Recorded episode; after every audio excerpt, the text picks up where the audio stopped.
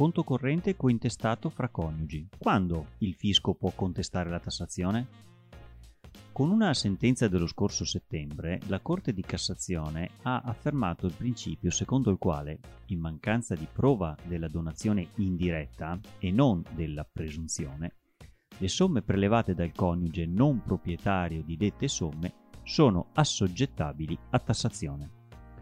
Il presupposto è che la somma di cui il contribuente si era indebitamente appropriato in danno del coniuge, mediante prelevamento dal conto corrente cointestato dopo il versamento di denaro appartenente in via esclusiva a quest'ultimo, costituisse provento illecito.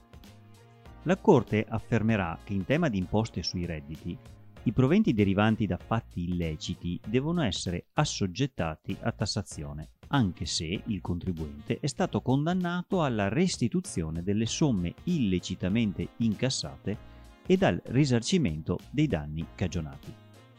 Detta restituzione permane anche se in capo all'autore del reato sussisteva l'intenzione di non trattenere le ricchezze percepite nel proprio patrimonio, ma di riversarle a terzi. Peraltro, prosegue la Corte, anche sul piano strettamente civilistico, il versamento di una somma di denaro da parte di un coniuge su un conto corrente cointestato all'altro coniuge non costituisce di per sé atto di liberalità. Difatti, l'atto di cointestazione, conferma e disponibilità disgiunte di una somma di denaro depositata presso un istituto di credito che risulti essere appartenuta ad un solo dei cointestatari, può essere qualificato come una donazione indiretta solo quando sia verificata l'esistenza dell'animus donandi, consistente quindi nell'accertamento che il proprietario del denaro non aveva, nel momento della detta cointestazione, altro scopo che quello della liberalità. Per cui, in assenza di circostanze univocamente suffraganti l'immanenza di uno spirito liberale, il mero versamento da parte del coniuge di denaro personale sul conto corrente cointestato al contribuente non era idoneo a fondare una presunzione di appartenenza pro quota a quest'ultimo.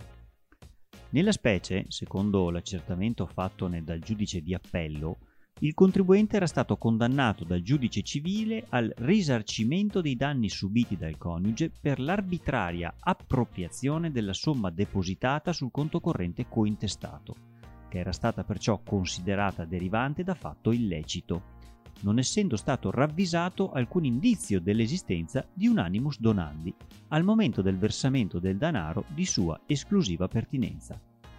Lo spirito di liberalità può essere desunto da circostanze contestuali, ma non anche da circostanze successive che possono, al più, confermarlo, all'atto qualificabile alla stregua di donazione indiretta.